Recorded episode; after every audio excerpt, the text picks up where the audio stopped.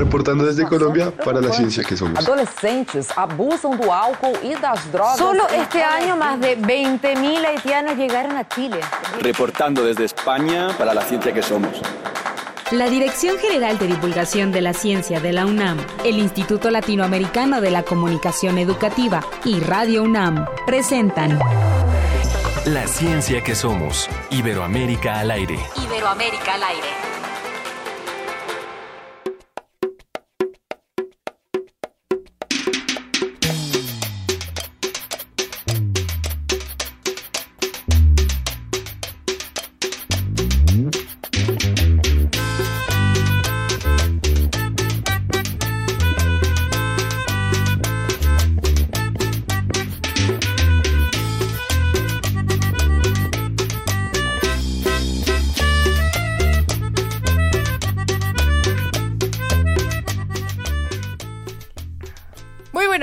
A todos ustedes. Gracias por estar en otra emisión más de La Ciencia que Somos. Ángel Figueroa, ¿cómo estás? Muy bien, Sofía Flores. Muy bien. ¿Estamos escuchando? Estamos escuchando a Orquesta Basura, donde todos los instrumentos que se utilizan para hacer música son con residuos reciclados. Vamos a escuchar un poco más.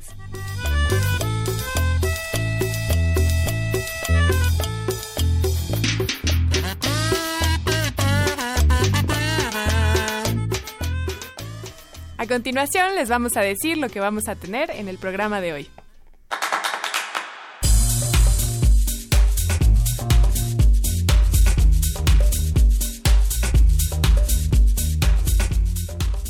Desde España les traeremos lo más relevante de, la Agencia Iberoamericana para la Difusión de la Ciencia y la Tecnología DICIT. También hablaremos sobre el tema que nos traen en el portal Ciencia UNAM, especialmente de arqueología mexicana y de marihuana como estudio científico. ¿A dónde van los teléfonos celulares obsoletos o las computadoras que ya no sirven?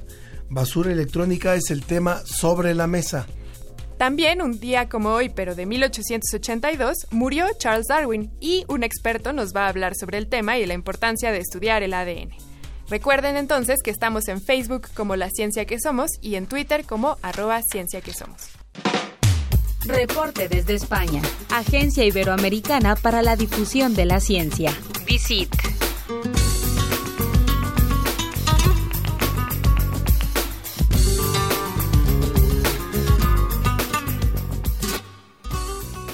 Nos enlazamos ahora hasta Salamanca, en donde está nuestro compañero José Pichel. ¿Cómo estás, mi querido José? ¿Cómo va todo por allá? Hola Ángel, ¿qué tal? Muy buenos días. ¿Qué tal la vacación? Bueno, pues bien, eh, la verdad es que a estas alturas del año ya eh, se necesitan vacaciones, viene bien un pequeño parón, además este año como la Semana Santa ha venido un poco más tarde de, lo habitual, ya metidos en, muy metidos en, abril, pues la verdad que se agradece descansar unos días. Muy bien, muy bien, José. Bueno, pues cuéntanos por favor eh, cuáles son las notas que nos tienes preparadas para hoy. Bueno, pues eh, vamos a empezar por el cerebro, que siempre eh, tiene noticias muy interesantes, sigue siendo el órgano más desconocido y el órgano que nos da más sorpresas. Y en esta ocasión es que investigadores españoles han descubierto que el cerebro humano genera nuevas neuronas hasta incluso los 90 años. Eh, esta investigación es muy relevante, es un dato eh, muy interesante, porque de hecho hasta hace poco pensábamos que las neuronas eran eh, unas células del cuerpo humano que no se regeneraban. Eh, sabes que continuamente nuestro cuerpo pues está eh, regenerando, cambiando continuamente sus células en prácticamente pues todos los órganos y sin embargo las neuronas hasta hace muy poco se pensaba que tal y como nacíamos pues teníamos ya un paquete básico de, de neuronas y que las íbamos perdiendo con el tiempo y no se renovaban. Bueno, los últimos estudios dicen que eso no es así, que aunque no existe una regeneración tan abundante como en otro tipo de células eh, del cuerpo, sí que hay una pequeña regeneración. Y en este caso, eh, científicos del CSIC de aquí de España han descubierto que esa generación de nuevas neuronas llega incluso hasta los 90 años, hasta muy avanzada eh, la vejez. esto es muy importante y tiene muchas implicaciones. ¿En qué? Pues principalmente en eh, la enfermedad de la que tanto hablamos también en, este programa, que es el Alzheimer. Y es que resulta que, haciendo una comparación entre eh, personas sanas de edad avanzada y eh, personas que sufren la enfermedad de Alzheimer, han visto cómo esa nueva generación de neuronas cae muchísimo en las primeras fases de la enfermedad.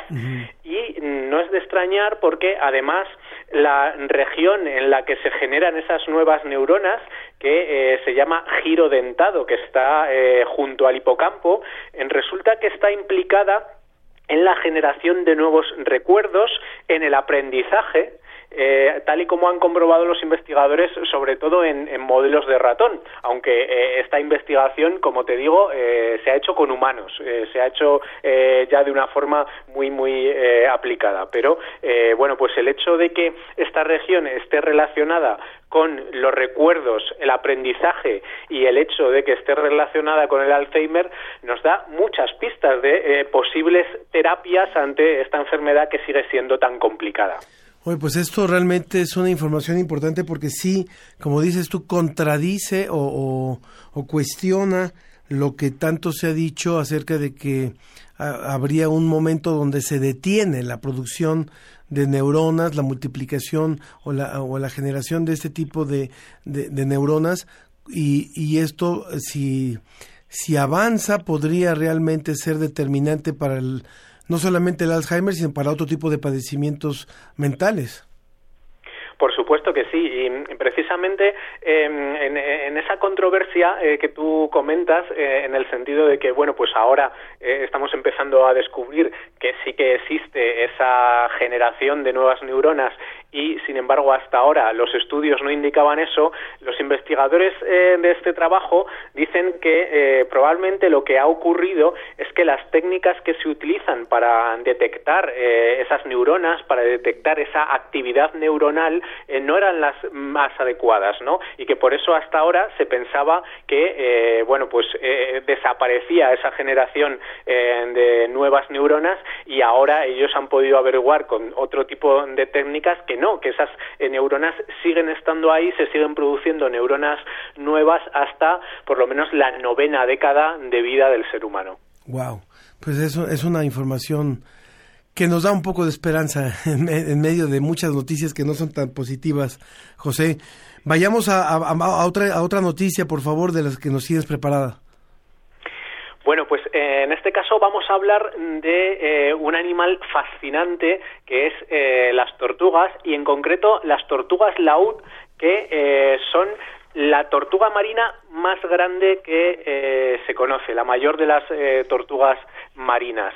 Y eh, la tenéis precisamente ahí en América, la tenéis en las costas del Pacífico, en México, y este estudio se refiere también a Costa Rica y a Perú. ¿Qué se ha hecho? Bueno, pues investigadores de Estados Unidos han conseguido realizar un modelo que predice cómo viajan las tortugas laúd en, el Pacífico Oriental. ¿Cómo es esto? Bueno, pues ha sido posible gracias a, muchísimos años de seguimiento vía satélite. Eh, como en el caso de otros muchos animales que se estudian de, esta forma, pues los investigadores le han acoplado eh, un, pequeño eh, GPS a, las tortugas y, bueno, pues han conseguido durante pues al menos 20 años realizar un seguimiento por satélite. Pero gracias a la acumulación de todos los datos que están teniendo a lo largo de los años, han realizado un modelo que predice sus movimientos. Y es que no siempre se comportan de la misma forma. Depende mucho de las variaciones eh, meteorológicas, depende mucho eh, sobre todo de la temperatura, por ejemplo, tanto la temperatura exterior como la temperatura de las aguas marinas. Y, eh, por ejemplo, es que esta, esta especie lo que le ocurre es que es muy sensible ante, ante esos cambios. Por ejemplo, en invierno, se mueve eh, hacia zonas mucho más cercanas al Ecuador, mientras que eh, cuando aumentan las temperaturas, pues se aleja de, ellas, ¿no? Y cualquier eh, variación climática, pues puede hacer que, esas migraciones varíen de alguna manera. Y lo que hace el modelo matemático que han conseguido mm, diseñar los investigadores a partir de todos esos datos acumulados de muchos años es adelantarse a los movimientos que realiza la tortuga. Es decir, ya somos capaces de saber dónde van a estar eh, esas tortugas. Y esto, eh, además, se ha colgado online. Esta información está online y puede ser muy útil. ¿Por qué? Bueno, se trata de una especie que está en peligro de extinción, está eh, bastante amenazada. Y uno de los problemas que, que hay con esta especie es que eh, habitualmente es eh, capturada por error por pescadores. por, mm, se, se, la captura por accidente, porque realmente, bueno, pues a lo mejor hay barcos pesqueros que están haciendo sus labores capturando otro tipo de animales, por supuesto pescados y demás y eh, por error pues eh, se llevan en las redes a esta tortuga eh, que está en peligro. Entonces lo que dicen los investigadores es si podemos informar a los pescadores de dónde están, de dónde van a estar estos grupos de tortugas marinas, pues ellos podrían también evitarlos. Y, evitarlos no se trata ya de un gesto eh, altruista por parte de los pescadores, sino que el hecho de que eh, ellos las capturen también le crean eh, problemas, ¿no? El, hecho de que, bueno, pues al final en las redes aparezcan un montón de tortugas en lugar de los peces con valor económico que ellos sí que quieren capturar, pues también es un problema para los propios pescadores. Entonces, bueno, pues con esta herramienta que eh, predice esos movimientos podrían evitar este problema y podrían contribuir también eh, a la supervivencia de esta especie tan interesante, la tortuga laúd. Esa tortuga es la que hemos visto incluso en algunos videos, en algunas costas que son impresionantemente grandes, ¿no? Sí, son, eh, como te digo, es la mayor de las tortugas eh, marinas y, bueno, tiene una capacidad además extraordinaria eh, para viajar kilómetros y kilómetros por el mar y, bueno, me parece desde luego una especie muy, muy interesante que, debemos conservar. Excelente, excelente información. Y bueno, de, de digamos, de Perú, de, de, la parte de América Central y de, y de Sudamérica, nos vamos nuevamente hasta España.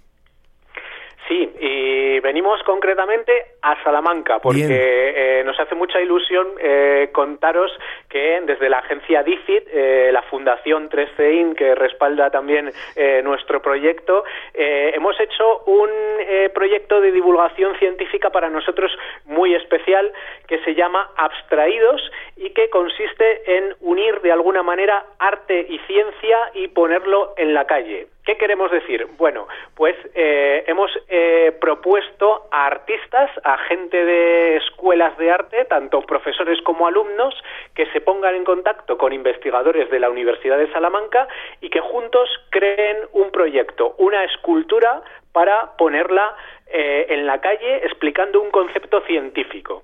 Entonces, eh, bueno, pues a lo largo de todo el mes de abril, eh, ya en un barrio concreto de Salamanca, el barrio del oeste de, Salamanca, los ciudadanos están pudiendo disfrutar de esas obras de arte que, digamos, tienen un doble componente. Por una parte, son una obra artística digna de, de, ver como obra artística, pero además nos están informando de una investigación científica que hay detrás. Entonces, por ejemplo, a partir de una investigación eh, del Instituto de Neurociencias, eh, que pertenece a la Universidad de, Salamanca y que se basa en problemas de la visión, una de las obras de arte que se ha creado es una serie de tubos en los que, eh, por un lado, tú miras y ves una imagen normal y por otro lado tienes el nombre de una enfermedad relacionada con la vista, con la retina, eh, como por ejemplo la degeneración macular y puedes ver esa misma imagen tal y como la ven las personas que tienen ese problema de visión. Bien. Entonces es una cosa, digamos, casi eh, interactiva y que nos ayuda a comprender cuáles son los problemas de visión que estudian en el Instituto de Neurociencias.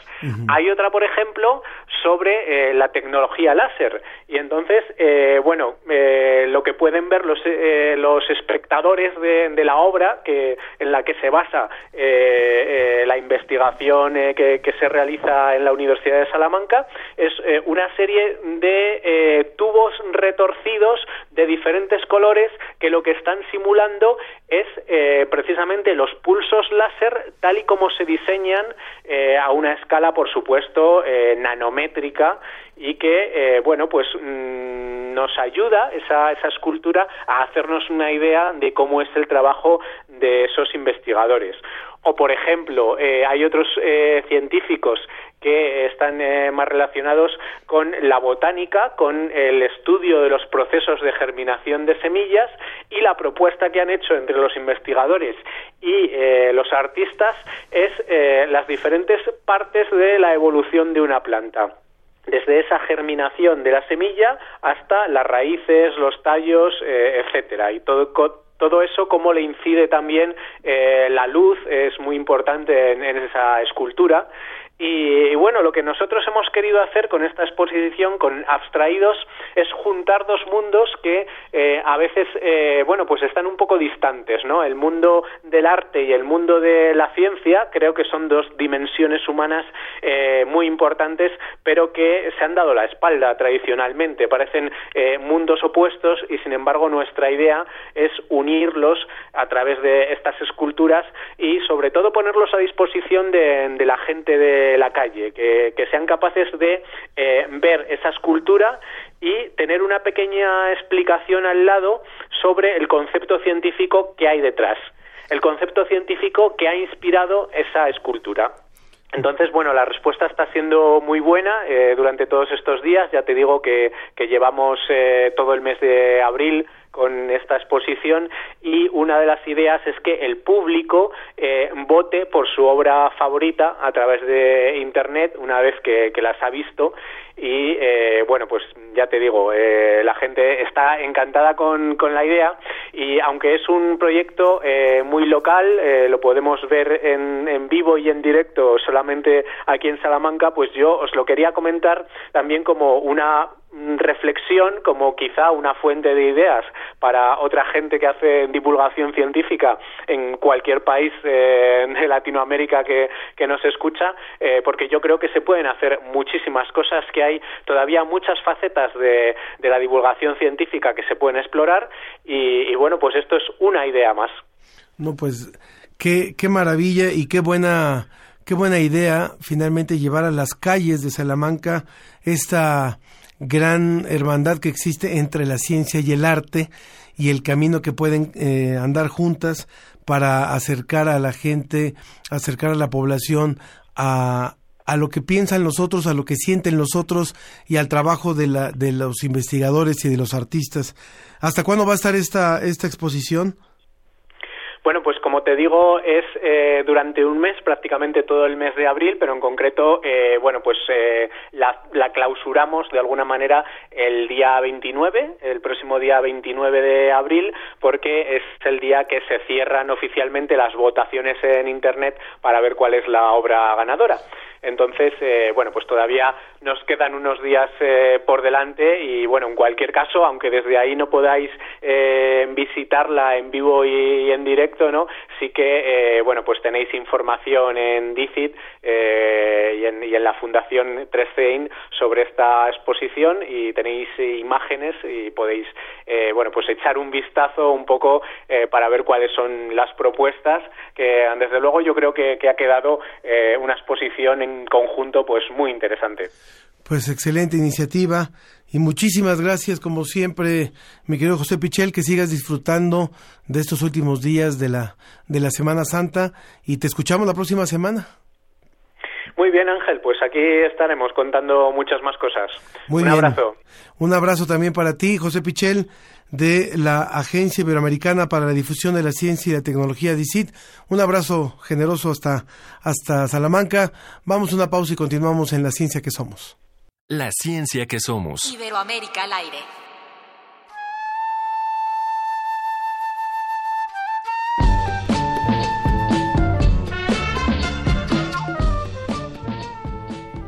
Continuamos en la ciencia que somos y está conmigo Claudia Juárez, quien es coordinadora editorial del portal Ciencia UNAM y jefa del área de noticias de aquí de la DGDC. ¿Cómo estás, Clau? Hola, Sofi. Muy buenos días. Gracias. Gracias por estar aquí con nosotros. Nos vienes a hablar de lo que tendremos en Ciencia UNAM. Así es, pues les vengo a, comentar lo que estaremos publicando eh, para que pues nos visiten, visiten el sitio. Y pues mira, eh, arrancaremos con un especial dedicado a la arqueología mexicana. Estaremos eh, a lo largo de la semana publicando diversos contenidos en diversos formatos, eh, reportajes, artículos, galerías de foto, algunas infografías, con la intención pues de hablar de los principales personajes, los hallazgos y métodos de trabajo que utilizan pues los arqueólogos.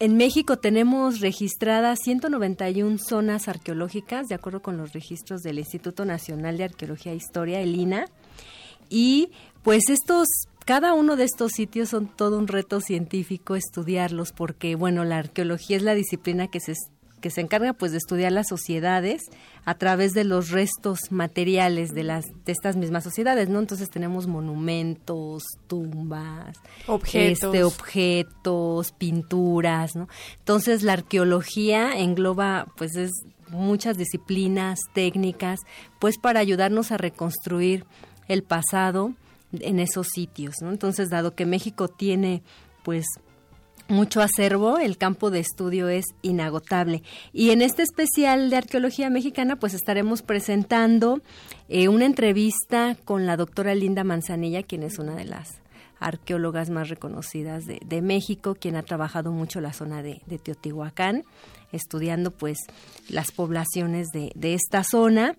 Y también pues hablaremos de algunas líneas de tiempo, ¿no? Porque de acuerdo a lo que hemos registrado, pues en 1675 Carlos de Sigüenza y Góngora ha sido, bueno, empezó él a, a explorar la pirámide de la luna en Teotihuacán y se le considera el precursor de la labor arqueológica que se llevó a cabo en México, pues antes del siglo XVIII, ¿no? Y si nos vamos ya a algunos hallazgos más actuales, pues en 2018 se descubrió unas cámaras eh, subterráneas en la pirámide de la luna.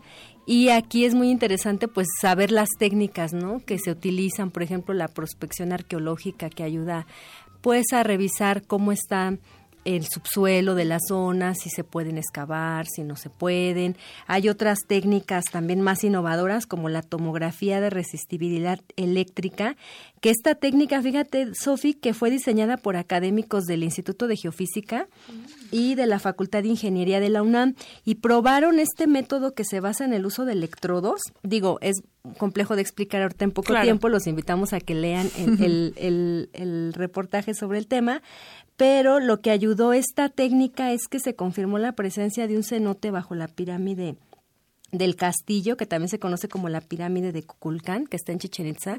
Con esta técnica se ha estado estudiando esta pirámide y han encontrado también uno- una estructura en el interior, ¿no? Que está ahorita bajo investigación. Y que esa, igual, recientemente lo anunciaron, hace un par de semanas, meses, anunciaron el hallazgo de este túnel del que mencionas, que conecta con el cenote, y que también es un tema muy pertinente porque se están cumpliendo los 500 años de la llegada de los españoles, al menos al territorio mexicano. Entonces, los invitamos a que conozcan más de arqueología mexicana y nos brincamos a otro tema que también es muy pertinente, que es el de la marihuana.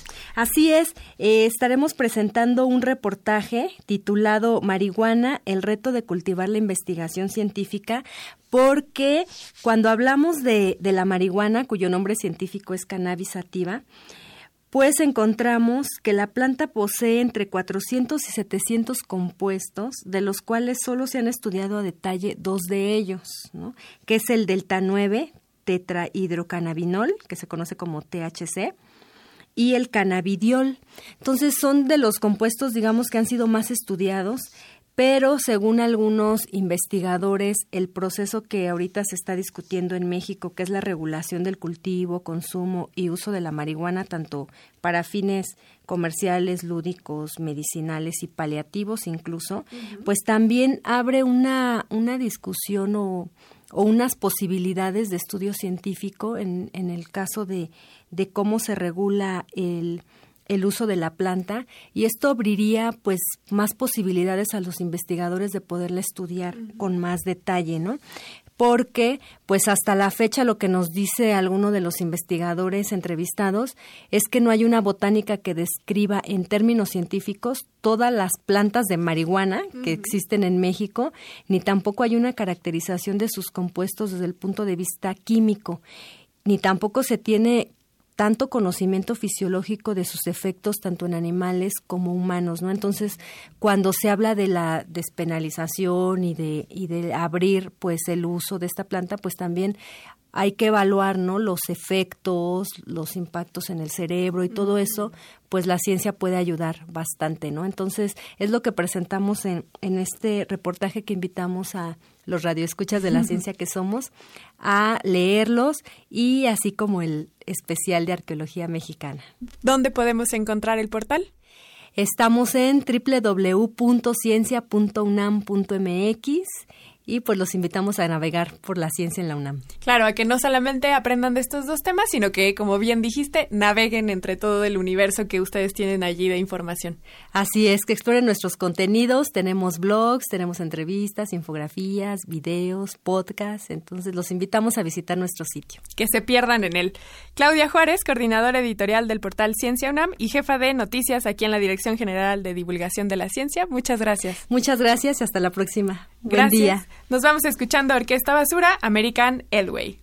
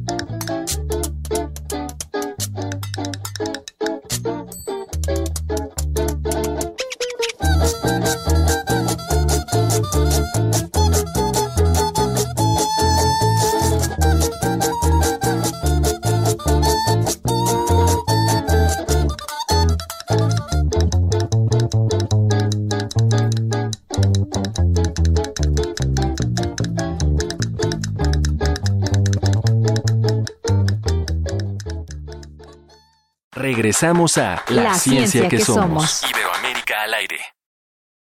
Continúa La, ciencia, que, somos. Iberoamérica al aire.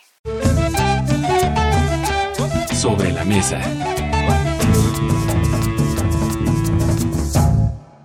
Iniciamos nuestra mesa sobre la mesa y nos da muchísimo gusto darle la bienvenida a nuestros dos invitados. Como lo dijimos al principio del programa, vamos a hablar acerca de la basura eh, que estamos generando ahora que usamos tantos teléfonos celulares, computadoras y demás aparatos. Bueno, esta basura electrónica.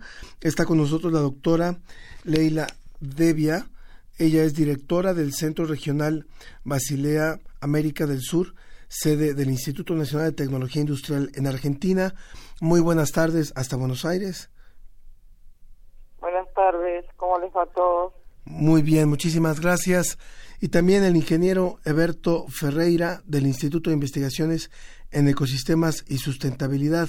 Bienvenido también, ingeniero. Sí, buenas tardes, ¿cómo están? Sofía, Ángel, doctora Lela, un gusto en saludarlos y desde Morelia. Muchas gracias, ingeniero. Como bien dijo Ángel, eh, en la actualidad estamos rodeados de basura electrónica por todos los eh, sistemas que alguna vez utilizamos y que ya no les damos el funcionamiento porque estamos siempre renovando y actualizando. Doctora Leila, ¿cuál es la situación de la basura electrónica? ¿De cuándo nace este concepto? ¿Qué, qué implica? ¿Qué es este concepto de basura electrónica? Sí, este concepto, esta corriente de desechos eh, se hace más evidente en nuestra región en los años 2003 y, y 2004, cuando empezamos a trabajar sobre los sistemas de gestión de residuos de aparatos eléctricos y electrónicos. Esta es una corriente que ya está en el anexo de Basilea, pero que se hizo un issue importante en, en la última década con justamente la, la veniencia de, de la gran cantidad de aparatos eléctricos y electrónicos que eh, nuestra región eh, consume. Eh, ya existía la directiva de la Unión Europea sobre RAE y la directiva ROS sobre restricción del uso de sustancias tóxicas en aparatos eléctricos y electrónicos, pero en el año 2005 nosotros como centro realizamos un inventario de, de estos temas tomando en consecuencia la, la directiva eh, RAE que tiene una serie de aparatos eléctricos y electrónicos que no son solamente la computador, las computadoras, sino los teléfonos celulares, los televisores, aires acondicionados, aparatos de gimnasia, heladeras, lo que se llama la línea blanca, la línea gris y la línea marrón.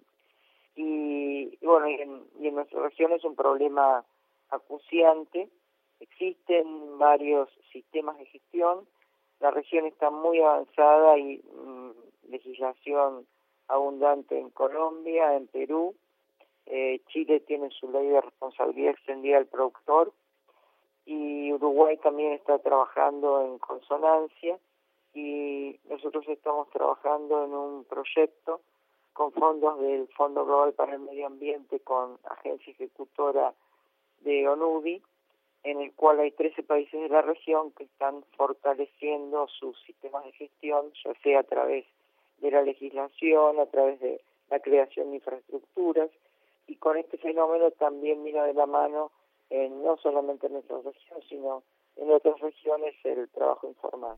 sería muy importante, tal vez, en, en el caso de esta descripción, pedirle al ingeniero Alberto Ferreira, cuando decimos que hay sustancias tóxicas en algunos componentes de este tipo de elementos que ya nos decía la doctora Leira, que son no solamente las computadoras, sino también los celulares, los eh, refrigeradores, los aires acondicionados. ¿De qué sustancias tóxicas estamos hablando y por qué es inevitable utilizarlos para su fabricación? Sí, gracias. Mire, eh, finalmente, como bien comenta la doctora, en México también, eh, pues debido a los varios tratados internacionales eh, que tienen que ver, pues ahora sí, con el manejo de contaminación, basura, etcétera, México, pues también pertenece a muchos de esos tratados. En el año 2005, como comenta la doctora, se da un, un fuerte, pues ahora sí, un, un, fuerte, o se empieza a observar el tema de basura electrónica, principalmente porque México es un depositario de toda la electrónica que en Estados Unidos dejan de utilizar. En el año 2005 se lanzan los primeros inventarios, estudios del problema en México. Se hacen las primeras, este, como catálogos de los equipos que estaban llegando desde allá, que eran principalmente electrónicos, también la parte de blanco, de blancos, como mencionó la doctora, y ahí se empieza a dar alertas de algunos plásticos bromados que no se había estudiado el tema de cómo eran bioacumulables a la hora de estar ah, en, cielo abierto y que podían entrar en contacto con agua, luz, eh, bueno, luz solar, etcétera, y que generan lixiviados. Esos lixiviados finalmente van a contaminar, eh, pues ahora sí que nuestros bosques o, o, tiraderos a cielo abierto. Eh, en, en, ese en ese entonces entonces se lanza la alerta de algunos plásticos y en las tabletas o tarjetas electrónicas vienen metales pesados como cromo, eh, plomo, eh, las baterías, níquel cadmio, etcétera vienen muchos elementos que inicialmente pues eh, no se disponen en forma adecuada porque van parte de una tarjeta eh, todo unida. Cuando hablamos de equipos metálicos o equipos de gran eh, tamaño o peso, pues es viable llevarlo a reciclar como un, un tema de metal. El problema que se empezó a observar es que era, esas tabletas prácticamente eran sacadas de esas estructuras metálicas y tiradas a la basura. En, en, en ese contexto, el Instituto Nacional de Ecología hace un primer inventario donde calcula más o menos en México la cantidad de basura electrónica que estaba generando. Por aquel entonces se calculaba unos 300 mil toneladas anuales por mexicano. Ya andábamos en un, más o menos, en un tema de unos 4 a 5 kilos per cápita. Entonces, todo eso pues empezó a, alertar, a, a, ver cómo manejar. Se lanza la norma oficial mexicana, eh, que a, a, diferencia de los países, como menciona la doctora, en México es la única que está, digamos, como, como legislando el tema de esa basura. La norma oficial mexicana pues tiene un catálogo de equipamiento que se considera basura, pero que todavía sale muy, muy, sigue siendo muy básico por la cantidad de equipo que está llegando nuevo. Mm. Entonces ahí es donde surge el gran problema de los países en Sudamérica están preocupados, tienen mucha legislación y en el caso de México está muy laxa la, la ley. Entonces, eh, recientemente la, el último estudio que hicimos en 2017 por parte de la ONU, de estudio de más o menos per cápita en cantidad de kilos, México ya sale más o menos entre 8 y 10 kilos per cápita. Crecimos al doble. Sí. Entonces, eso pues habla de que estamos dejando de lado un problema que nos va a afectar en las siguientes generaciones con contaminación por metales pesados, como menciona Ángel. Ahora, eh, la ingeniera, usted ya mencionó el tema de México y la doctora Leila también ya contextualizó cuándo surge en Argentina y en América del Sur. Doctora Leila, a mí me surge la duda antes de seguir ahondando en la legislación, ¿por qué apenas tiene más de una década que esto empezó a tomar atención si usamos refrigeradores, usamos equipos electrónicos desde hace muchas décadas? ¿Por qué es apenas hasta de manera tan reciente que se le pone atención a esta situación? Porque en general, sí, sí, no, porque en, en general son distintas corrientes de residuos que, que van surgiendo y que se van solucionando sus sistemas de gestión.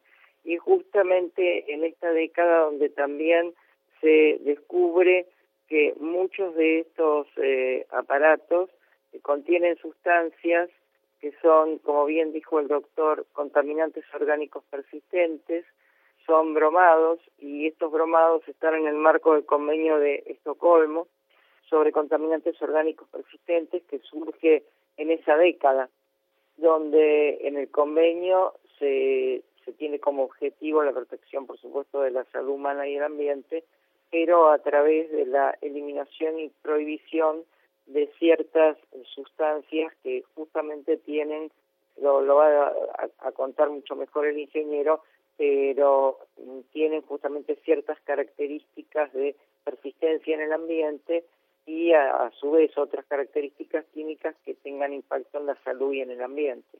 Es por eso exactamente que el, el problema eh, empieza a hacerse más eh, relevante eh, en el año 2001, 2002 y 2005 precisamente, sobre todo en la región de Sudamérica, porque ya contábamos, aunque no mucho antes, eh, antes del 2000, 2000 con la directiva RAE de la Unión Europea y, y la directiva ROS. Cuando ustedes hablaban de, de esta cantidad de basura, perdón, nos llamaba mucho la atención el hecho de que, de que decían de que México se, se convierte en un basurero para los Estados Unidos. ¿Podrían explicar un poquito por qué dicen esto? Eh, sí, doctor. lo quiere explicar el, el ingeniero mejor ah, sí, porque conoce. Sí, está bien. Sí, gracias, doctora. Sí, mire. Eh, el... Igualmente voy a hacer un pequeño, perdón, voy a hacer un, un, un pequeño. Eh, el, el problema también va de la mano en general en, en todo lo que son los países en vías de desarrollo, que hasta que ratificamos el convenio, las leyes, eh, tenemos las prohibiciones de ingreso de, de ciertos residuos que contienen ciertos aparatos, o sea, el aparato de por sí no es peligroso. Eh, es después de su uso eh, que tiene que tener una disposición final y esto se da de la mano y contesta un poco la pregunta anterior, eh, el caso de la obsolescencia tecnológica, si los refrigeradores eh, duraban antes muchísimos años, entonces hasta que los descartabas no es que eran peligrosos en sí el aparato, sino una vez que, que va desguace. Perdón, ingeniero. Sí. Ingeniero, ahora sí. Eh, ¿cuál- eh, eh, en, ese, en ese contexto, doctora, eh, en el caso de, de, de países como Estados Unidos, eh, la cantidad de basura que generan desde los años 2000 para acá pues es tremenda. La verdad es que tiene un problema muy fuerte porque sus hábitos de consumo son muy altos, sin menospreciar el asunto de que ellos sí están preocupados por reciclar. El asunto es que es tanta tanta generación de tecnología que lo que ocurrió en el caso de México es que mucha de la tecnología que todavía estaba funcionando venía a México, videocaseteras, cel- celulares con buen funcionamiento, pero sin embargo que tenían poco tiempo de vida útil, es decir, llegaba a México en el año 2005 para 2007, como no teníamos regulación y sabíamos que eran contaminantes a grosso modo, entonces lo que ocurría pues es que esos equipos dejaban de usarse y es donde empieza el problema. Se tiran a la basura, no se ve qué está ocurriendo y, y pues obviamente ya empezamos con cantidades tremendas. Otro detalle que ocurrió mucho es que en Estados Unidos empezaron a hacer el, llamado dumping. ¿Qué es el dumping? Ellos acumulaban basura y la mandaban a diferentes países para que ellos se encargaran de reciclar. El problema solamente lo trasladaban. Entonces, como dice la doctora, empezó la legislación, empezaron las, las presiones a nivel internacional en el sentido de evitar que esa basura llegara. Incluso hubo dumping a medio mar. ¿Se acuerda, doctora, que iban los barcos de basura electrónica hacia África y a medio mar tiraban la basura por, por los costos? Entonces, esos detalles empezaron a, a ser cada vez más exigentes entre países y de ahí es que México pues, se vuelve como una especie de receptor de esa basura electrónica y sigue siendo. Vemos autos chocolates, así le llamamos en México, doctora, autos que nos mandan, funcionan dos, tres años y se descompone porque no hay piezas y quedan prácticamente en la basura con todo lo que conlleva su contaminación. Es decir, que cuando ustedes hablan que los traen a México, ¿es también que traen de segunda mano los, los aparatos? Claro. Ok.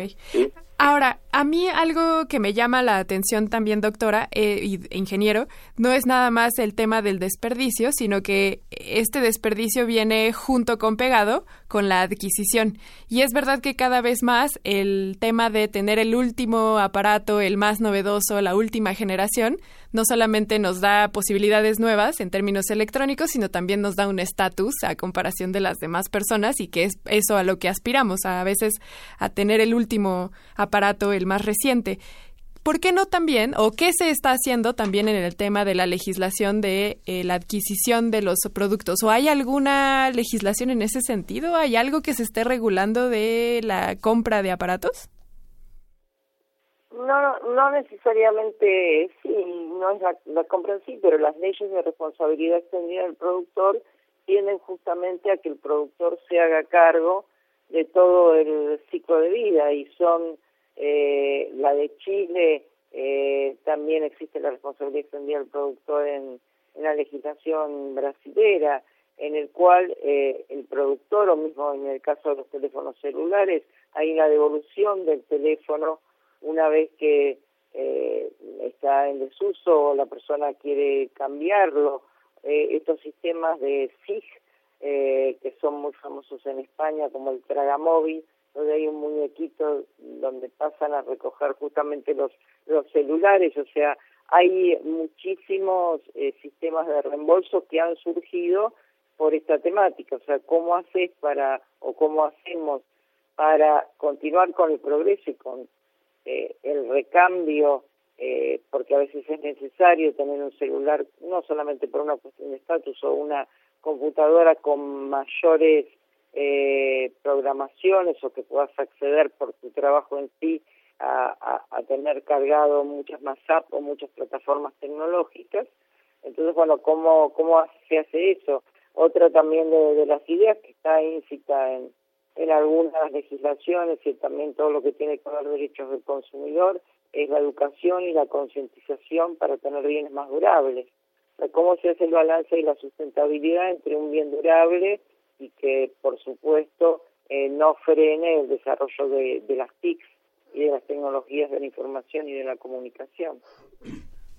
Se, se habla que, que actualmente México es el tercer productor de basura electrónica en América y que si bien América no ocupa el primer lugar eh, en cuestiones de, de, basura, sí, sí estamos a la par de Europa eh, eh, y quien encabeza la lista es Asia y obviamente África es el último, el último lugar. Pero lo que yo quisiera decir es pareciera que frente al crecimiento de, la población y del consumo en nuestros países, en los países iberoamericanos, eh, esta tendencia más bien va hacia la alza.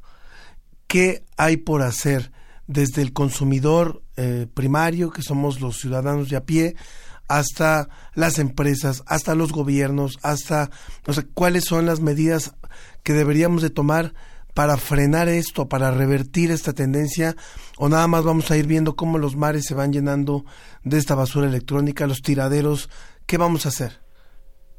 Eh, en el caso de, de, países como Europa, Estados Unidos y, bueno, Canadá, que también son de los que más han eh, buscado, te, eh, eh, digamos, soluciones para la basura, ellos sí han hecho una legislación muy fuerte en el cual al productor, como mencionaba la doctora, se le exige que vea todo el ciclo de vida del equipo, independientemente del que sea, es decir, generas un equipo, vas a ver cómo incentivas el mercado, cómo promueves la este la educación ambiental en tus, entre tus consumidores para que ese equipo no sea tirado, sino que se regrese de alguna forma y se dé un bono, un incentivo para el siguiente equipo si quieres, o lo regreses y se disponga en forma adecuada.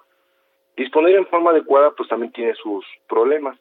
Eh, es decir, desarmar un equipo, eh, separarlo y volverlo a meter a cadena de producción en el tema de reuso es el reto que viene.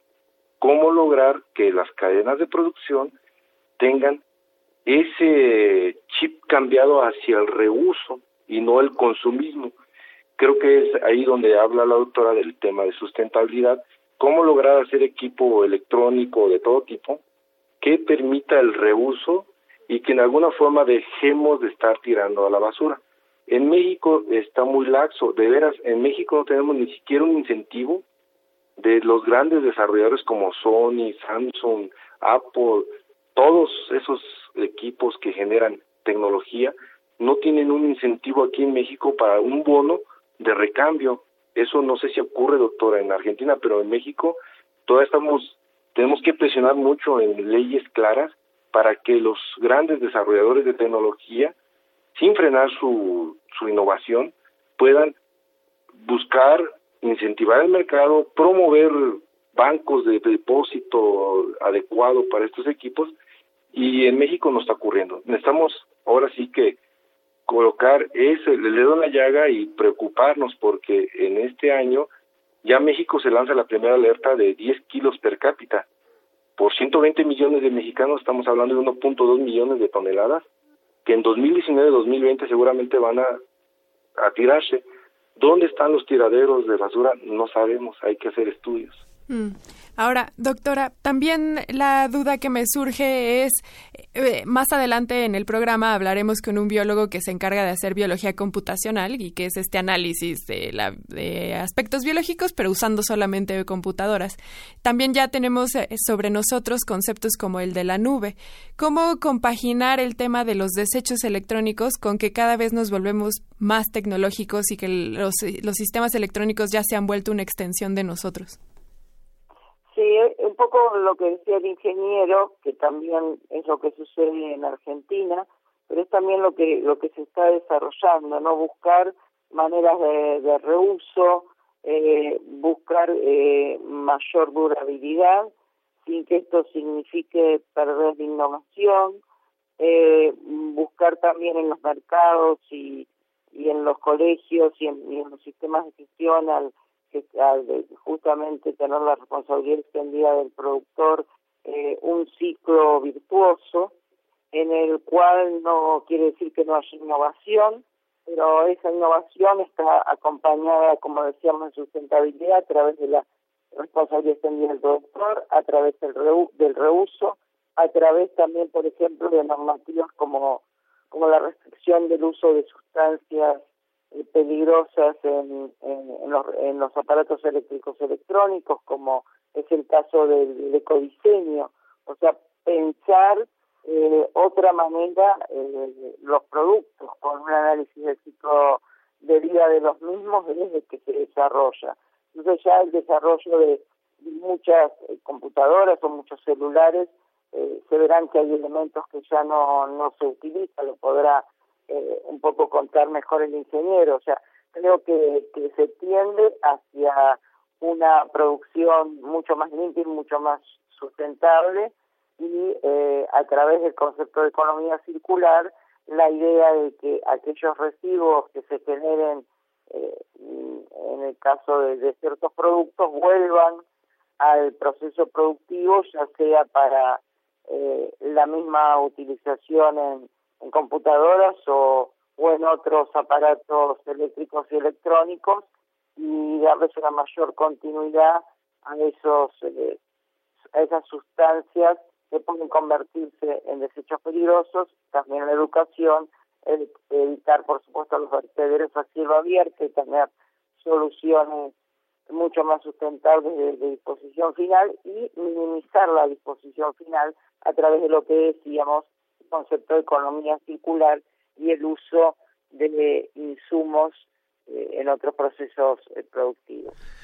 Les recuerdo a nuestro público que estamos conversando con la doctora Leila Devia, directora del Centro Regional Basilea América del Sur, sede del Instituto Nacional de Tecnología Industrial en Argentina, y con el ingeniero Eberto Ferreira del Instituto de Investigaciones en Ecosistemas y Sustentabilidad allá en Morelia. Así es, y ya para ir terminando con la mesa, eh, doctor Eberto Ferreira, ¿cuál es la perdón, ingeniero, ¿cuál es la perspectiva para México en los eh, en el futuro cercano, específicamente 2030, que es la fecha que se ha sentado la agenda de la ONU?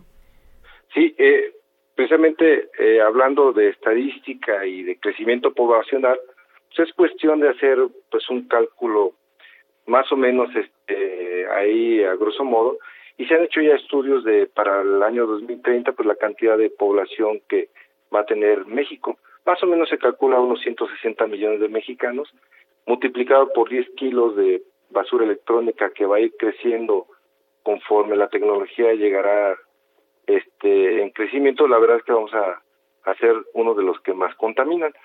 Eh, se piensa que para 2030 se van a llegar a pues unas 42 42 millones, 42 mil millones de toneladas de basura electrónica a nivel mundial. México va a aportar una buena cantidad para esas toneladas. Entonces la perspectiva es, como bien dice la doctora, buscar, incentivar el mercado, promover la sustentabilidad en el marco de la educación, buscar que todos estemos preocupados por esta basura electrónica y la verdad es que lo que sigue para todos es empezar a juntar nuestra basura en alguna cajita y cuando llegue algún tema de reciclón o colocar nuestra basura en algún lugar que sea responsable y que lleve a esos eh, equipos a rehusarse o a disponerse en forma correcta sería lo más pertinente. Entonces tenemos un reto, un reto muy fuerte.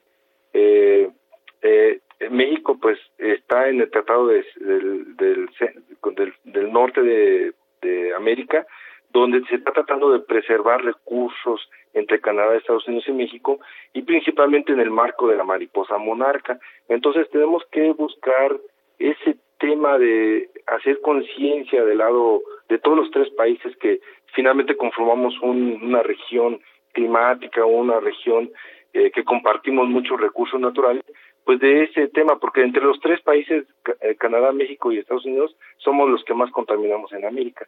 Y no se diga Estados Unidos, ahorita más o menos el, el promedio de per cápita en Estados Unidos anda alrededor de los 20 o 22 kilos.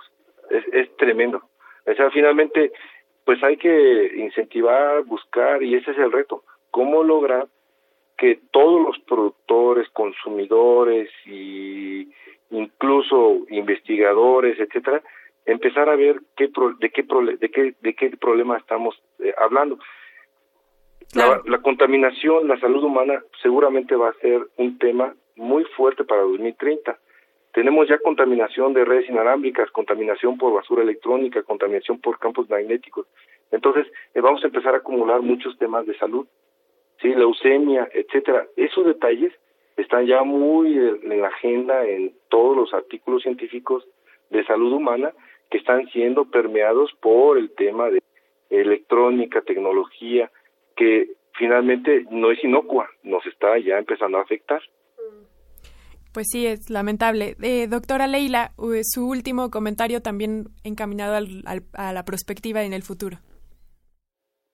Sí, no, eh, como bien decía el ingeniero y un poco nosotros eh, también eh, queremos eh, incentivar. Yo creo que los marcos normativos son necesarios, pero más allá de los marcos normativos, se necesita que la producción, sobre todo, tome conciencia sobre incorporar eh, dentro del proceso productivo la idea de sustentabilidad como negocio, como en cumplimiento de los derechos ambientales y los derechos humanos. Ahora eh, las empresas están trabajando mucho en todo lo que es eh, derechos humanos y, derechos ambientales dentro de lo que es su organización. Entonces, el producto concebirlo también con la idea de que hay una responsabilidad después cuando se va a descartar o cuando se va a volver a reutilizar.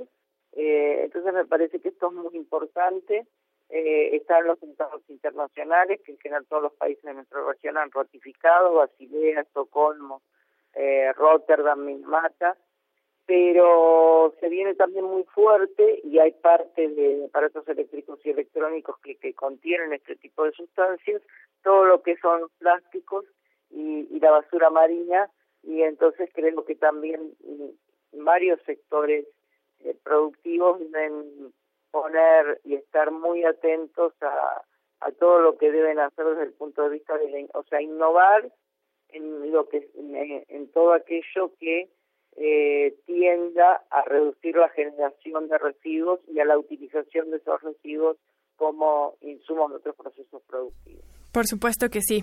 Pues les agradecemos mucho a los dos por haber estado con nosotros el día de hoy hablándonos sobre este tema tan pertinente, basura electrónica. Le agradecemos doctora Leila Devia, directora del Centro Regional Basilea América del Sur, sede del Instituto Nacional de Tecnología Industrial en Argentina. Muchas gracias.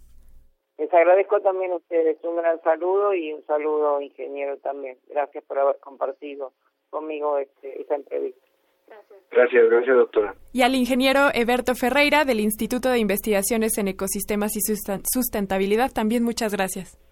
Sí, muy amable Sofía Ángel, doctora Leila. Muchas gracias a ustedes y a continuación vamos a escuchar a Orquesta Basura y Pascual Reyes con La Florecita.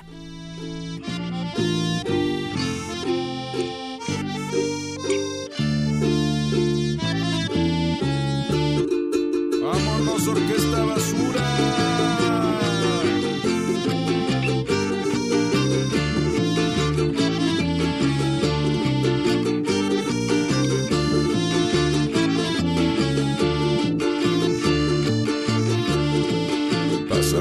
pasan vientos, los soles no brillan más. Obra de la florecita que un día se enamoró.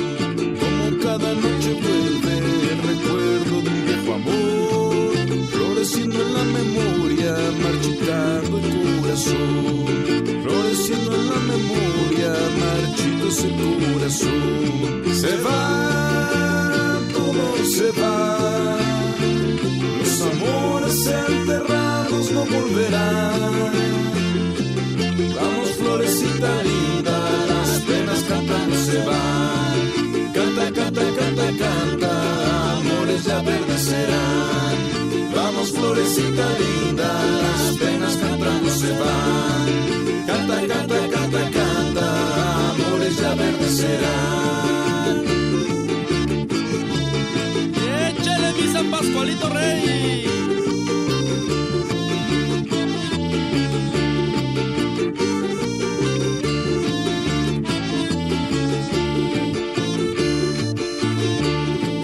Cae la lluvia rocío, tristes gotas un funesto adiós, lacerando la alegría de los pétalos sin color. Se acerca la primavera, retornar a la hermosa flor, con la esperanza solemne en el reencuentro con su amor, con la esperanza solemne en su fallecido amor.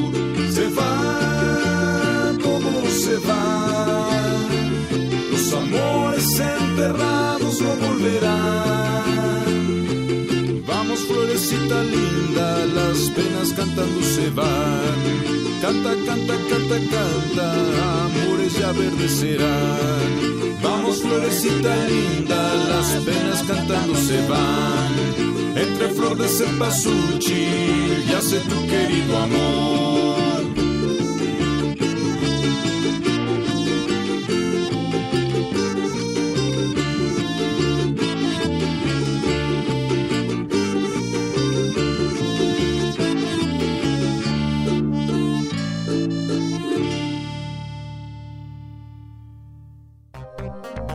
La ciencia está en todo.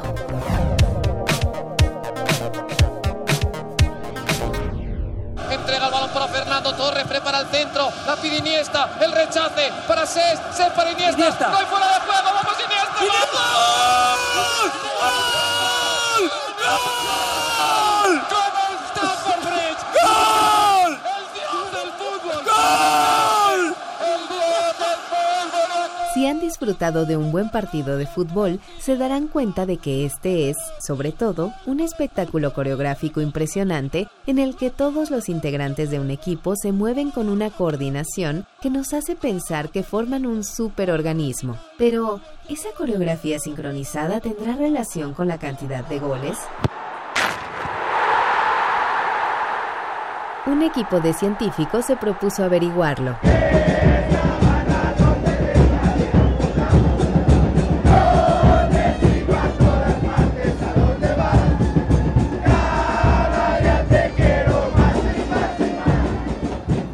Marcus Franciscus Mueller y colegas del Centro de Investigación en Ciencias de la Universidad Autónoma del Estado de Morelos, en México, se dedican a estudiar la influencia que tienen los estímulos acústicos o el sonido en el desempeño de las personas. Por ejemplo, en los humanos, el ritmo actúa como un marcapasos que aún sin que lo advirtamos estimula nuestro sistema motor, como cuando escuchamos música y, distraídamente, llevamos el ritmo con el pie. Los investigadores querían saber si el ritmo acústico afecta la coordinación entre un grupo de personas y mejora la interacción del conjunto.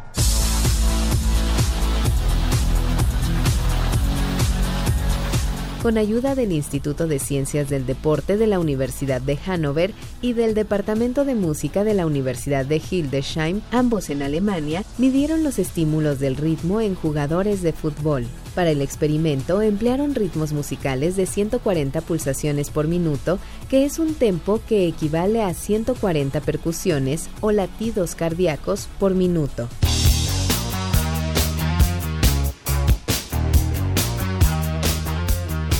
¿Recuerdan Beat It de Michael Jackson? O para no ir tan lejos en la historia, el remix o remezcla de Lady Gaga, The Age of Glory? Ambos tienen un ritmo de 140 pulsaciones por minuto. Los investigadores formaron equipos de futbolistas que realizaron sus rutinas normales de ejercicios. Pero en algunas ocasiones el entrenamiento se acompañó con un ritmo sincrónico de 140 pulsaciones por minuto. De portero. No, ni de portero. Otras veces, como un control para comparar, los jugadores hicieron sus ejercicios habituales sin música de fondo. Los resultados indicaron que, cuando los jugadores tenían el acompañamiento del ritmo, se producía un aumento estadístico notable en la cantidad de goles anotados, 30% más goles en comparación con aquellos que no fueron acompañados por el estímulo musical.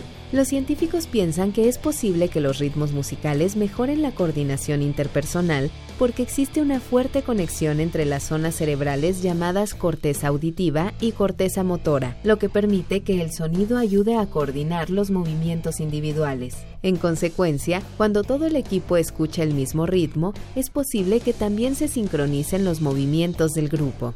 De hecho, estudios independientes señalan que cuando las personas de un grupo se mueven de manera sincronizada, como en un ballet, el ritmo facilita que cada integrante pueda predecir el siguiente movimiento, facilitando la acción en conjunto. Pero otro experimento indicó que no siempre es así. En este, los científicos hicieron caminar a un grupo de personas en una cancha de fútbol con un balón o sin este mientras escuchaban diferentes ritmos musicales. Aunque cada individuo modificaba la frecuencia de sus pasos conforme cambiaba el ritmo musical, su marcha no siempre se sincronizaba con la de los demás. Es decir, en general, los varones se coordinaban mejor cuando el ritmo era de 140 percusiones por minuto, igual que en el experimento de los futbolistas, lo que sugiere que los ritmos musicales sí pueden influir en el nivel de atención. Sin embargo, las mujeres no presentaron el mismo efecto. Es probable que esto se deba a que el ritmo con el que se sincronizan las chicas simplemente sea distinto al de los hombres, una cuestión que los investigadores continuarán estudiando.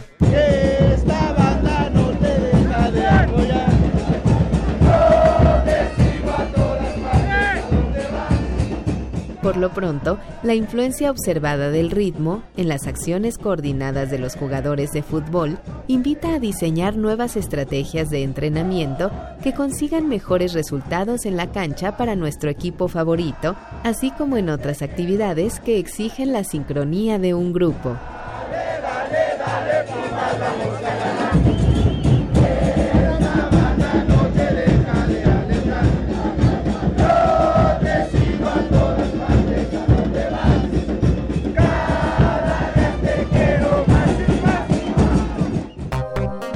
La ciencia está en todo.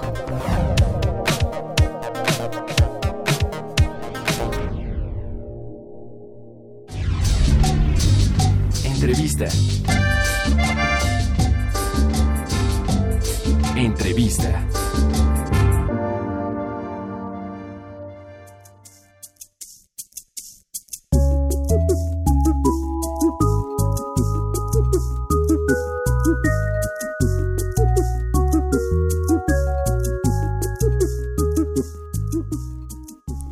Continuamos en la ciencia que somos y para hablar sobre un tema muy especial durante todo el mes de abril, pero específicamente el 25 de abril que se acerca sigilosamente, está con nosotros el doctor Hugo Tobar, quien es jefe de la Unidad de Servicios Bioinformáticos del Instituto Nacional de Medicina Genómica. Hola Hugo, ¿cómo estás? Hola Sofía, me da mucho gusto estar contigo aquí. Muchas gracias por estar aquí con nosotros.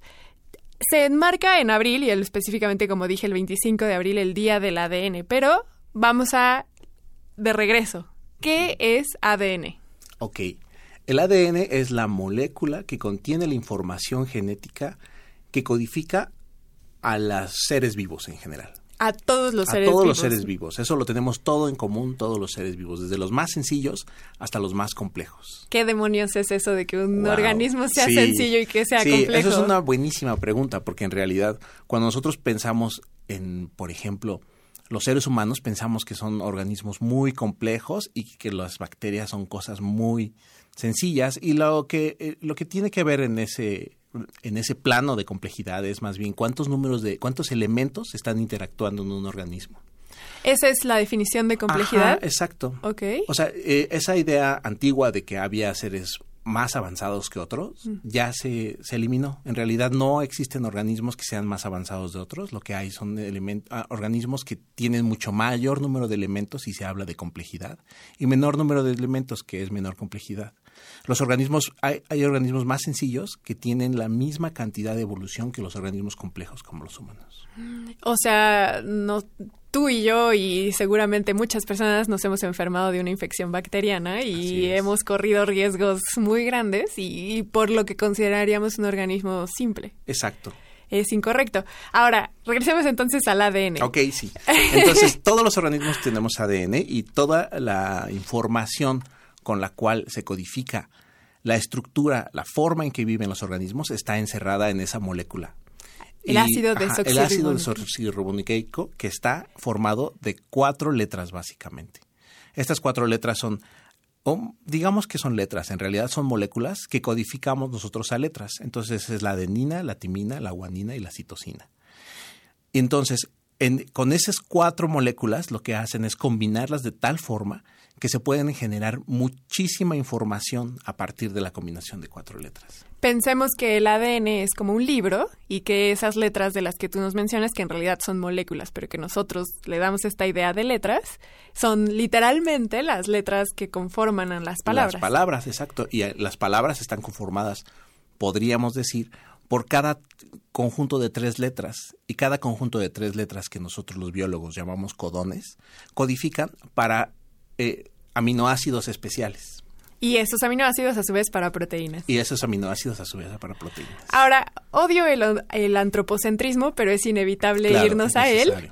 Y en específico el proyecto Genoma Humano, que se termina a principios de este siglo, lo que hizo fue secuenciar esta gran cadena de ADN que nos conforma como humanos y que en realidad lo que los resultados que eran muy promisorios terminaron siendo, bueno, yo lo veo como decepcionantes, pero tú como científico que estás al pie del cañón, Pues más bien yo creo que son entusiasmantes. cuéntanos. O sea, por, por un parte, por una parte hay una decepción, eso sí no se puede evitar. Y es que nosotros creíamos que teníamos ya por fin todos los libros completos con todas las palabras que nos iban a decir cómo funcionábamos los humanos. claro. Eso es una idea así que hasta te hace sentir chinito, ¿no? ¿Cómo funcionamos nosotros? Pero en el momento en que leímos el libro, el libro es extremadamente complejo y pesado. Entonces, eso lo hace muy difícil y por lo tanto hay una decepción, porque nosotros lo que creíamos que iba a ser suficiente para poder curar muchas enfermedades, por ejemplo, entre muchas otras cosas, pues no es tan fácil, no es tan sencillo y además vemos que hay muchísima más información por arriba mismo de la información genética. Hay muchas otras cosas que están por arriba de la información genética que son importantes para los organismos vivos. Es decir, no están dentro de estas cuatro letras y en su acomodo, sino que son moléculas que interactúan a su vez con el ADN y que a su vez también le dan una función a la molécula. Es como re- leer entre líneas. ¿No? Como las tenemos- comas y los puntos, Ajá, por ejemplo. Exacto. No, los comas y los puntos est- sí están en el texto y los podemos ver, pero hay cosas que están por arriba y por abajo que no que no están en el nivel del libro. Están Como la otro- pronunciación. Exacto.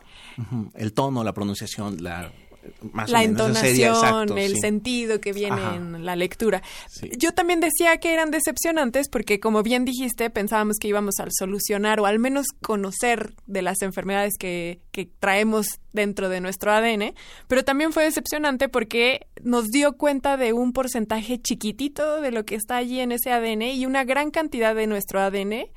Al momento al menos de terminar con el proyecto Genoma Humano, no sabíamos qué, qué función tenía, si es que había una función. Sí, de hecho, en, en un principio teníamos una gran cantidad de información genética, ya que sabíamos cuáles eran las letras que iban ahí, que nosotros nombramos de ADN basura, porque no teníamos ni idea de qué había, eran como pues cosas que no sabíamos. Además había hay grandes zonas del, del genoma humano, grandes zonas de grandes zonas del- de la molécula de ADN que no alcanzamos a leer correctamente. Es tan compleja la forma en que están estructuradas esas partes del ADN que nuestras máquinas aún no sacan muy bien que digamos esa información. ¿Por qué? ¿Por qué es eso? Por la forma en que están arreglados los nucleótidos. Hay, por ejemplo, hay unas, hay unas partes del ADN en el que se repite muchísimas veces una sola letra. Ah, ah, ah, ah. Y poder codificar eso en un tipo de lectura que nosotros hacemos es muy difícil hacerlo. Entonces, hay zonas que aún dentro del ADN, que ya tenemos todo el genoma, eh, son partes desconocidas para nosotros. Y que son muy relevantes. Por ejemplo, Claro. me hace pensar en la enfermedad de Huntington, que son repeticiones, repeticiones, repeticiones, Exacto. y que es muy importante conocer el número de repeticiones para, por ejemplo, describir la gravedad de la enfermedad. Así es, sí. Entonces, con estas repeticiones, el no poder secuenciarlas bien es un problema. Es un problema también para nosotros. Y tú específicamente trabajas con regiones del ADN que son relevantes, no porque codifiquen para un mensaje celular, sino porque más bien dan órdenes. ¿Es así? Ajá, así es. Yo trabajo con una, unas cosas que nosotros los biólogos llamamos factores de transcripción. Entonces, nosotros tenemos el ADN, que es la molécula donde está guardada la información, solamente guardada. Nosotros tenemos que desempacar esa información para poder pasarlo a lo que nosotros conocemos como las moléculas que llevan a cabo las funciones, que son las proteínas y las enzimas. Entonces, en todo ese proceso, primero está el ADN, lo que se hace es que unas proteínas especializadas abren ese ADN y lo copian a una molécula que nosotros llamamos ARN mensajero. Ese ARN mensajero es llevado a otra parte de la célula y dentro del citoplasma de la célula se lleva a cabo un proceso que nosotros llamamos traducción. Ese ARN que lleva la información del ADN pasa de ADN de las moléculas que yo te hablaba, adenina, timina, citosina, guanina, pasa por, por los codones que también te hablé, a una nueva traducción que es una proteína, que es una serie de aminoácidos pegados unos tras otros. Esos aminoácidos, cuando se combinan y se doblan de, tal, de, de la forma en que está codificado dentro de sus características físico-químicas, sirven para hacer miles de cosas dentro del organismo. Entonces, eh, por ejemplo, el, nuestro cabello está hecho de miles de veces de una sola tipo de proteína. Y así hay un montón de ejemplos que hacen las, las proteínas. Ahora, para aprender o apagar esas proteínas, para que la proteína se exprese en el momento en que debe ser expresado, existen otras proteínas que prenden y apagan esos, esas partes del ADN y mantienen la regulación de qué proteínas deben ser emprendidas en un tejido que en otro, porque los tejidos tienen que tener unas proteínas específicas. Claro, imagínate que tenemos proteínas de pelo en, los ojos o en la piel, eso en el diente, o sea, hay miles de cosas, miles de cosas que no podemos tener en diferentes posiciones. Y tú, entonces tú trabajas específicamente con este tipo de moléculas, que son las que dan entonces órdenes de qué tiene que suceder en qué momento exacto. Exacto, sí. Específicamente lo trabajas en el cáncer. Eh, así es. Y ahora, lo que te quiero decir es que yo no trabajo tanto con las moléculas. Yo soy un biólogo. Ah, nosotros en, en, en, la jerga de los estudiantes tenemos que hay varios tipos de biólogos. Biólogos, exacto, ¿no? Entonces, hay, hay biólogos que son de bata, o sea, las personas que están en el laboratorio pipeteando, sacando las muestras, en, muchas cosas. Los biólogos de botas, que son los que están en el campo, que bajan las hojas, que traen los insectos, que los coleccionas. Y otros como yo, que son biólogos de bytes. Ah, esa no me la sabía, porque yo sabía que estaban los de bota, los de bata y los de corbata. Ah, bueno. Que son los que están atrás de los escritorios. Claro, pero pues esos son este distintos son porque no empieza como con B. funcionarios. y entonces tú eres los, el biólogo de bytes. El biólogo de bytes a mí me dan los datos y con esos datos yo genero a través de algoritmos y a través de una lógica que intento mantener para poder sacarle información a esos datos que me proporciona este, otros estudios. En Internet hay muchísimas bases de datos que, son que están disponibles gratis para nosotros. información que tiene que ver con los niveles de expresión de todas las proteínas que de las que estábamos hablando. Entonces lo que hago yo es procesos este, algorítmicos para poder sacar la información que sea lógica en un contexto este, estructurado y lógico, de tal forma que nos dé información y que nos, nos permita proponer hipótesis para poder ser estudiadas en el laboratorio o en el campo. Es decir, tú estás usando una computadora que te permite investigar este universo de datos y entonces tú lo que haces es hacer sentido de ellos. Exacto, intento hacer sentido de ellos y esa es una forma bonita de expresarlo. Hay muchísima información, ya, te habíamos, ya habíamos hablado, cuando se codificó el DNA nos dimos cuenta de que la información era muy compleja y entonces hay un montón de personas de, que, que usando herramientas que son necesarias en ese contexto, que puedan manejar grandes cantidades de datos, intentemos, intentamos darle sentido a esa información. Ahora ya para ir pasando a la parte final de nuestra participación, el día de hoy se conmemora el fallecimiento de Charles Darwin, que es probablemente el biólogo más importante, bueno, el naturalista y también parte del mundo de la biología más importante. Yo creo que es el biólogo más importante, ¿eh? así como tú lo ibas a decir, y te voy a decir por qué. Porque cuando, cuando eh, Charles Darwin propuso su teoría de la evolución y lo hizo pública, lo que hizo fue unificar a todas las personas que trabajaban con seres vivos en una área que es la área en la que yo estudié, que es la biología. Entonces yo creo que sí, definitivamente, Charles Darwin es el biólogo más importante. Así como tú haces sentido de las moléculas, él hizo sentido de las ideas que estaban en el aire. De las ideas en el aire, sí, sí es. Y otros, eh, bueno, un químico, bueno, tú me corregirás si estoy en lo incorrecto, pero eran un químico y un físico, hicieron sentido de también ideas que estaban en el aire, que fueron eh, James Watson y, Francis, Crick. Ellos hicieron sentido también de algo que estaba sucediendo en los 50, que era encontrar la estructura del ADN. Y por eso es importante el 25 de abril, porque se conoce como el Día del ADN. ¿Por qué se conmemora el 25 de abril? Bueno, resulta que eh, incluso Charles Darwin no sabía cómo se pasaba la información genética de una generación a otra. Era un misterio. Y Charles Darwin, de hecho, cuando propuso su idea, propuso una idea errónea, basado Para- en sus hechos eh, que estaba alrededor. Solo de- en el, te- en el Solo tema en de... ese, ajá, exacto. Solo en Sí, ese por rubro. favor, sí. que quede clarísimo. Solo en el rubro de cómo pasaba la información genética de generación en generación, Ahí la Charles regó. Darwin no sabía muy bien cómo sucedía. ¿Ok? Entonces, investigando a través de los años, nos dimos cuenta que la cromatina, bueno, se dieron cuenta, porque eso es demasiado. Ah, se dieron todavía cuenta- no nacíamos. Todavía no nacía, ¿no? Se dieron cuenta que eh, la información, eh, que parecía que la- esa información que pasa de una generación a otra estaba en unas en un conjunto de moléculas que le llamaron cromatina porque se iluminaba con unos compuestos especiales.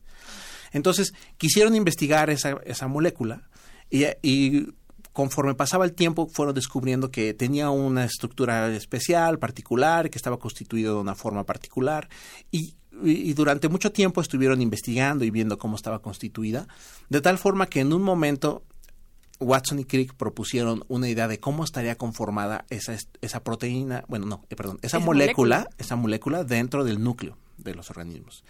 Y en la forma en cómo está estructurada, ellos pensaron que probablemente era la forma en la cual la información genética pasaba de una generación a otra y lo propusieron en ese artículo que se publi- publicó justamente ese día. Es decir, que nosotros celebramos el Día del ADN el, el 25 de abril porque es el día en que se publica el artículo en el que Watson y Crick describen la estructura, La estructura del ADN. del ADN, Que es. no quisiera terminar esta entrevista sin mencionar que Rosalind Franklin y Claro. Wilkinson, no recuerdo su nombre, pero Wilkinson, que trabajaba junto con ellos también, Claro. también publicaron, Publicaron. un artículo el mismo día en la misma revista. En la misma revista, sí. Pero en artículos distintos. Claro, porque su área también era un poco este, paralela a esa y que también dio información y ayudó, pero este, en otro, en ese mismo artículo, en otro artículo, perdón, publicaron uno al lado del otro información que sustentaba la información de Francis Crick.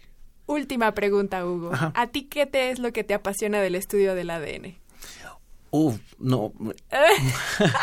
Pues es que mira, es que mm, eh, es justamente el, el entusiasmo que teníamos al, al- en el momento en que estábamos investigando el código genético, que te íbamos a tener todas las herramientas para entender cómo funcionaban los seres vivos en general, no solo los, los humanos, sino los seres vivos en general, es, es apasionante. ¿no? Ent- Es apasionante saber, o por lo menos intentar descubrir unos pedacitos de información de cómo funciona esta maquinaria que es increíble y asombrosa, que es la vida.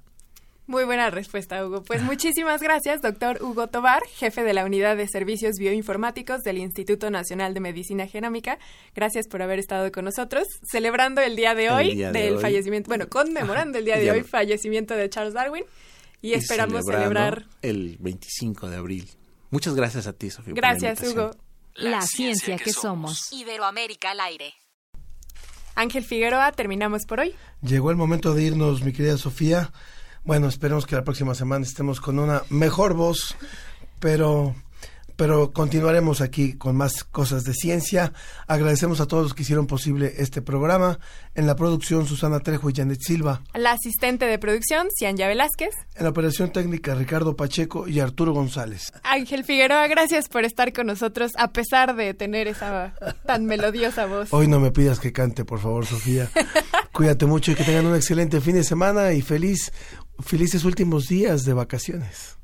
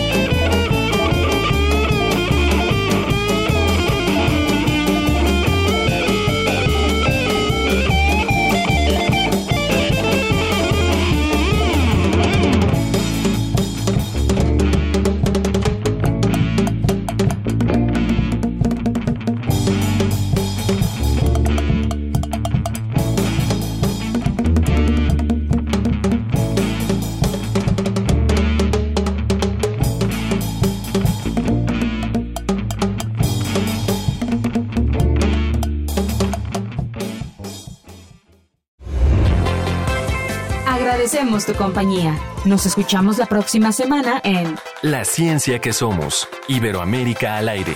una producción de la Dirección General de Divulgación de la Ciencia de la UNAM, el Instituto Latinoamericano de la Comunicación Educativa y Radio UNAM.